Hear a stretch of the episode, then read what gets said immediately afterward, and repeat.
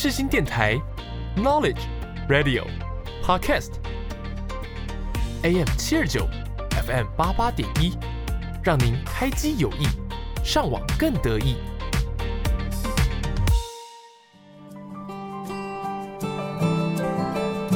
朋友问：社会心理学学什么？我们学了社会学，也学了心理学。朋友说：“那就是社会学加上心理学嘛。”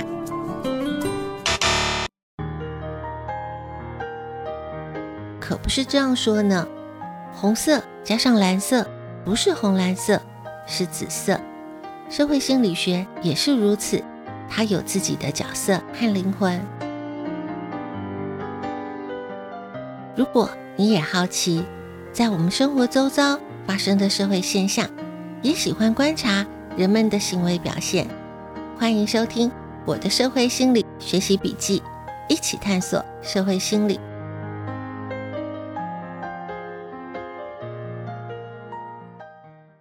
是人们的行为造成社会现象，还是社会现象影响人们的行为？我认为社会心理学可以找到解答。欢迎收听我的社会心理学习笔记，一起探索社会心理。我是笔记主人周尔斯。不知道听众朋友有没有注意过，每年的五月份，戈壁大沙漠有个玄奘之路两岸商学院戈壁挑战赛。这个活动已经举办了十多年，每年都吸引了许多两岸的 EMBA 的队伍前往接受戈壁大沙漠恶劣环境和天候的挑战。戈壁大沙漠的环境有多恶劣呢？戈壁大沙漠的昼夜温差可以高达四十度，而且当地有个俗谚说：“朝穿皮袄，午穿纱”，说的是早上必须要穿着厚厚的皮袄，到了中午会热到只能穿得住薄纱。这样子一句俗谚，就说明了早晚的温差是有多大了。除了气候变化对于人类的身体适应是一个很大的考验，戈壁大沙漠它充满了石块，还有非常粗大的沙粒，地表干燥。可以说是寸草难生，变化多端的地形对于体能是一个非常大的挑战。这是一项只有华人 EMBA 学生和校友才有参赛资格的沙漠大考验。大家都知道，EMBA 的成员大多数是企业主或是高阶主管。这些老板们、高阶主管们大多都是到了中年世代的年纪，在繁忙的日常事务之外，还得调整体能和精神状态，去参加这个非常严苛的挑战，到底是为了什么呢？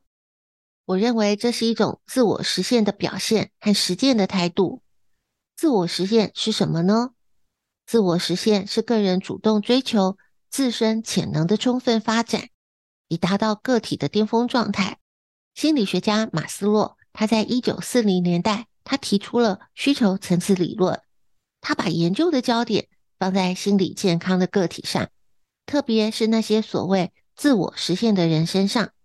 他尝试归纳出那些对于生命感到满意，而且能够发挥潜能又具有创造力的人，找出他们的共通点。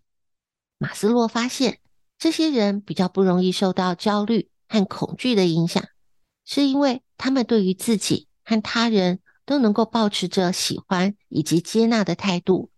他们自己虽然也有缺点，但是因为能够接受自己的缺点，所以他们也比一般人更真诚，而且不会刻意的防卫，也对自己会更满意。在现代这个忙碌多变的社会环境，大多数的人在生活当中都免不了对现况的焦虑，对未来的恐惧。如果自我实现能够让我们不容易受到焦虑和恐惧的影响，那真的是太好了。今天的节目主题，我们就来聊聊自我实现。每个字词都有个定义，有个说法，也都有它的来龙去脉。让我们开启社会心理小词典。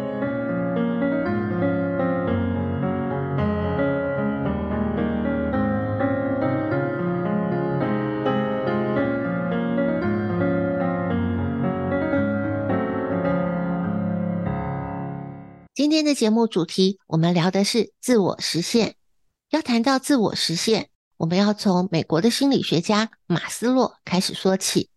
马斯洛是人本主义心理学的主要发起者和理论家，他被称为第三代心理学的开创者。马斯洛他小时候居住在一个非犹太人的社区，在学校又是少数犹太人之一，所以马斯洛从小他就非常的害羞。而且神经质，他的朋友不多，时间都花在图书馆里面看书。他把看书、阅读当成了他心灵的避难所。虽然成长的环境不好，但是马斯洛他相信人性本善。他认为每个人都能够通过自我实现，满足多层次的需要，最后发挥身为人的最大潜能。也因此，他把心理学。当成了人生志业。在第二次世界大战之后，马斯洛他开始对健康人格以及自我实现者的心理特征进行研究。他并且担任了美国人格与社会心理学会的主席，以及美国心理学会的主席。他的需求层次理论主张人的需求是有分层次的，这是最广为人知的理论。马斯洛他在一九五四年出版的《动机与人格》这本书当中，他提出了人类的需求是有层次的。人类要提升境界，要达到超越自我、自我实现的目标，必须要先满足生存的底层需求。马斯洛认为，只有基本需求得到了满足，能够维持生存这样子的程度之后，才能够追求其他层次的需求。但是马斯洛也认为，人的需求层次是循序渐进的，甚至有很多时候是前进两步，退后一步的。而且这些需求也会随着经验和环境的改变，不断的改变需求的排序。我们就来一一了解马斯洛认为人的需求有哪些。首先，最底层的需求是生存的生理需求。什么是基本的生理需求呢？像是肚子饿了需要食物，口渴了需要喝水，还有需要衣服来保暖，需要有住的地方可以遮风挡雨。像是这些基本的生理需求得不到满足，人的生存就会成了问题。当我们能够满足了基本的生理需求，接下来很重要的就是安全的需求。安全需求它包括了生活和环境的安全。这当中有生命财产的安全、家人的安全。如果对于周围环境的人事物感受到威胁，就会变得紧张、恐惧、彷徨不安。因此，满足了生存基本的生理需求，就会开始考虑安全的需求。安全的需求得到了保障和满足，才会考虑更上一层的需求——社交需求。社交需求它包括了两方面。一方面是属于爱与被爱的需求，每个人都会有爱与被爱的需求，会爱他人，也需要得到他人的爱。这里说的爱，它包含了家人的亲密关系、朋友之间的友谊关系、伴侣之间的忠诚信任，也包括了同事之间是不是关系融洽。另一个是归属感的需求，人都需要有归属于群体的感情。希望成为群体的一员，并且相互的关心和照顾。人如果欠缺了归属感，就容易感受到孤独，长期下来也会容易缺乏安全感，也会容易认定自己是没有价值的。再接下来，更上一个层次的需求是自尊需求，也有称为尊重需求。这个阶段的需求谈的是能够拥有自信，而且受到同才团体的认同和尊敬，这个部分的需求满足，通常是来自于权力、声望、地位和自信。而在更高一个层次的需求，就是自我实现的需求。自我实现的需求是实现个人理想、抱负和发挥个人的能力到最大化。自我实现的需求，它是在努力实现自己的潜力，让自己成为自己所期望的人物。这也就是我们说的，你想要成为一个什么样的人？例如说，有人对自己的期望是想要成为一个能够激励人心的演说家，那为了达到这个目标，就会努力的充实自己，例如说加强自己的演说技巧，学习激励人心的方法。马斯洛认为，想要成为一个完整的人，也就是追求更好的自己、更美好的生活，必须要先满足了匮乏，也就是基本需求要先被满足，才有余力去追求成长型的需求。如果不是第一次接触到马斯洛需求层次理论的听众朋友，这个时候脑子里浮现的通常会是一张金字塔型的图像。马斯洛谈到需求层次理论，他撰写的论文和著作当中，并没有使用到金字塔图或者是其他的示意图来解释需求层次理论。用图表来呈现的形式是各个理论专家学者的延伸应用，让马斯洛需求层次理论容易让阅听大众方便理解的方法，也是如此，让马斯洛需求层次理论。成为一个广为人知的理论，而马斯洛在他的研究生涯的后期，他又提出了一个人类更高层次的需求——超自我实现需求。可见得，自我实现是一个非常值得关注的议题。在下一个段落，继续我们今天的主题：自我实现。科学实验、实战案例，都是个小故事，一起打开。社会心理案例笔记。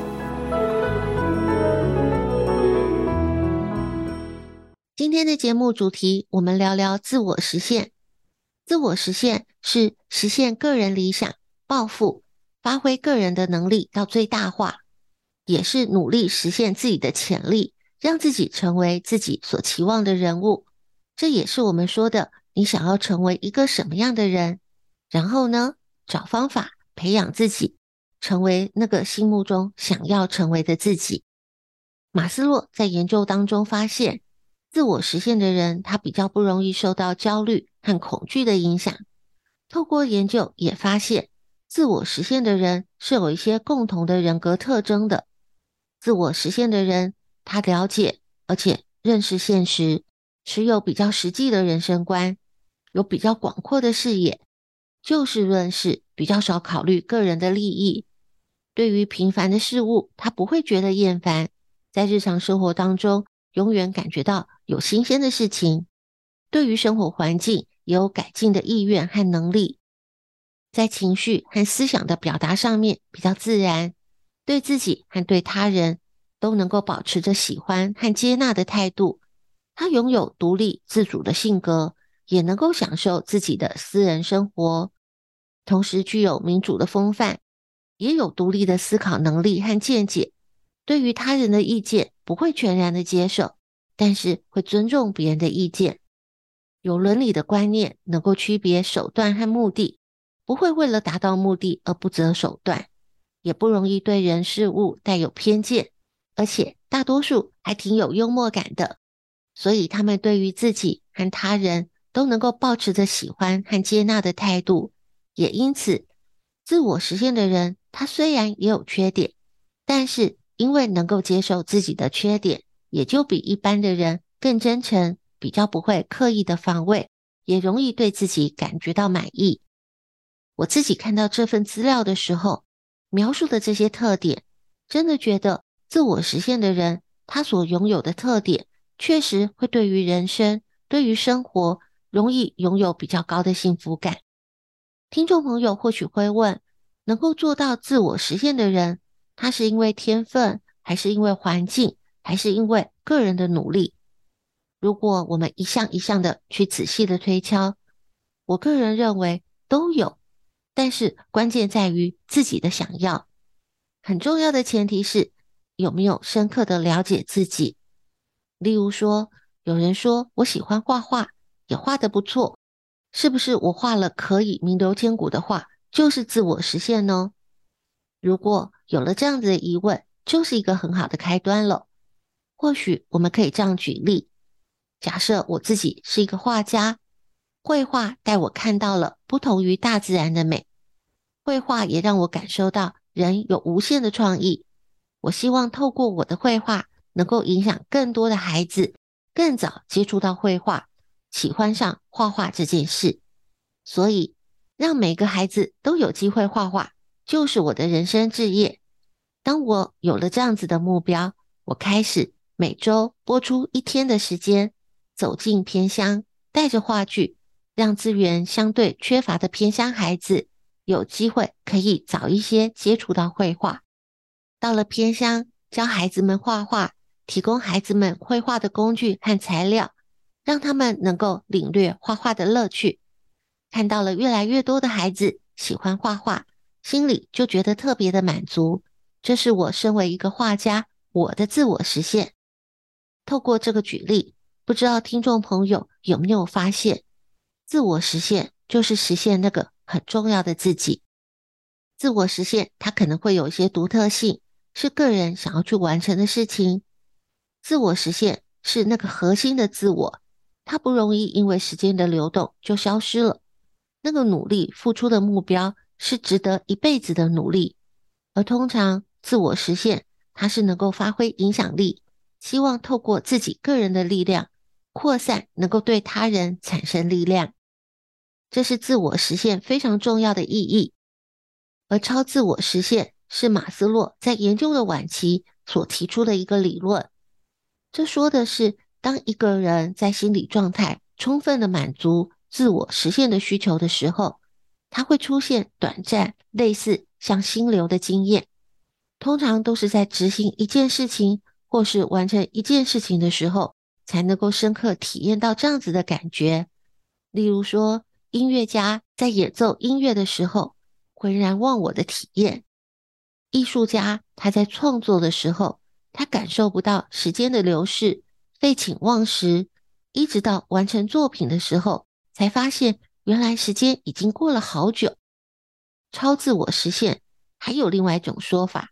是在自我超越的阶段当中，人除了满足自己的成就之外，他更希望能够发挥利他、无私的服务他人、为群体做出贡献的目标和精神。这种利他、超越自我利益的服务对象，除了人类之外，甚至可能扩及其他的物种，例如说关心环境、动物权的问题，这些都属于这样子的范围。我想，这可以说是人性发挥的一种高层次的表现。那还有没有什么样的例子或者是书籍，可以让我们对于自我实现有更深入的了解呢？在下一个段落，继续我们今天的主题：自我实现。世新电台，广播世界魅力无限。世新电台，带你体验。我们是八三幺。现在收听的是世新广播电台，AM 七二九 FM 八八点一，广播世界魅力无限，世新电台带你体验。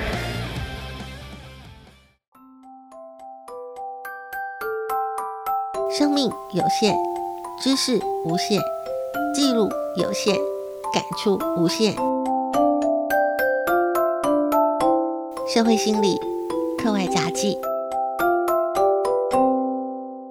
今天的节目主题，我们聊的话题是自我实现。听众朋友，不知道有没有看过一部动画电影《天外奇迹》？《天外奇迹》电影里的主角小罗是个童子军，他和电影当中卡尔爷爷的缘分开始于，因为小罗他插了一个帮助老人的徽章，就可以集满他的野外探险家徽章了。结果故事就在误打误撞之下。小罗他跟着卡尔爷爷进行了一场丛林冒险，在冒险的过程当中，他经历了许多惊险，包括了他救援了当地很美丽又很稀有的鸟类凯文，他陪伴了卡尔爷爷前往和妻子相约的梦想地方。电影主角小罗他才发现，原来他一直追求更多的徽章来证明自己，其实存在徽章背后的付出。才是价值的所在，所以并不是得到了徽章才是自我实现，而是自我实现让我们得到了徽章。这个故事它也呼应了马斯洛对于希望自己的人生能够达到自我实现的人他所提出的建议。他的建议是在任何的情况之下，都尝试从积极乐观的角度去看问题，从长远的利害做决定。对于生活环境当中的一切，多分析、多思辨、多欣赏，少抱怨。有不如意的地方，就设法去改善。坐而言不如起而行，设定积极而且具有可行性的生活目标，然后全力的去付诸实现。但是也不能期望未来的结果一定不会失败。与人坦率的相处，让别人看见你的优点和缺点，也让别人分享你的快乐和痛苦。别让自己的生活变得僵化，让自己的思想和行动上面都留有一些弹性的空间，偶尔放松一下身心。是有助于自己潜力的发挥。我相信这些都是马斯洛他在研究生涯当中非常深刻的观察和体会，也是需求层次理论能够延伸应用到许多的领域，让更多的学者一再的深入探索马斯洛的需求层次理论。其中，《巅峰心态》这本书的作者心理学家史考特·巴瑞考夫曼就是其中之一。史考特·巴瑞考夫曼博士，他是一位人本心理学家。他曾经任教在哥伦比亚大学、宾州大学、纽约大学。他为《科学人》杂志撰写“美丽心灵”专栏。二零一五年，他被美国的网络媒体《商业内幕》被赞誉为改变我们看待世界的方式的五十位开创性科学家之一。他在《巅峰心态》这本著作当中，他以马斯洛的超自我实现理论作为基础，他用帆船的意象重新塑造需求层次的模型。这其中包含了安全感、成长、超越三个需求，也统合了安全、自尊、探索、爱和目的这样子的内在力量。作者认为每个人都可以发挥潜能，成就自己理想中的样貌。作者认为人生的冒险旅程。很少是一帆风顺的。帆船的船身，每一片木板都能够发挥抵御海浪的作用。如果没有这些木板，我们一定就得待在水面上，很容易耗尽所有的精力。所以，就算是只有一片木板，也好过什么都没有。而且，船越大，就越能够抵挡风浪。同样的，在我们的人生当中，虽然安全是获得安全感很必要的基础。但是，如果我们能够和他人拥有深厚的情感，并且得到了尊重，彰显了自我的价值，也能够安然度过暴风雨，而且拥有一艘稳固的船，它并不足以在海洋当中就前进，还需要一片风帆。如果没有风帆，船也许它不会沉没，但是它就很难到其他的地方。船帆它每往上升了一节。就能够捕捉到更多的风力，就有助于我们去探索和适应环境。作者在《巅峰心态》这本书当中，他还收录了许多心理学的研究成果，还有提供了实用的人格测验，帮助读者可以分析自己的行为模式，厘清阻碍成长的关键因素。《巅峰心态》这本书推荐给对于自我实现有兴趣进一步了解的听众朋友参考。人生本来就没有标准答案，每个人都会思考，想要拥有属于自己的美好人生。如果这个美好还没有很具象，或许也还没有轮廓，那我们就先把握好当下，关注在每一个当下我们可以做好的事情，每一个当下的累积，它也就成就了一个有意义的人生。也或许在关注当下的某一个时刻。找到了自我实现的目标，更笃定的向前迈进。节目的时间有限，知识无限。今天的节目内容是个抛砖引玉，还有很多的相关资料可以透过专题报道、研究文献、主题书刊，都能够帮助我们更进一步去了解。也欢迎在粉专分享你的笔记内容，透过知识的分享，我们可以一起成长。感谢听众朋友今天的收听。我们下次见。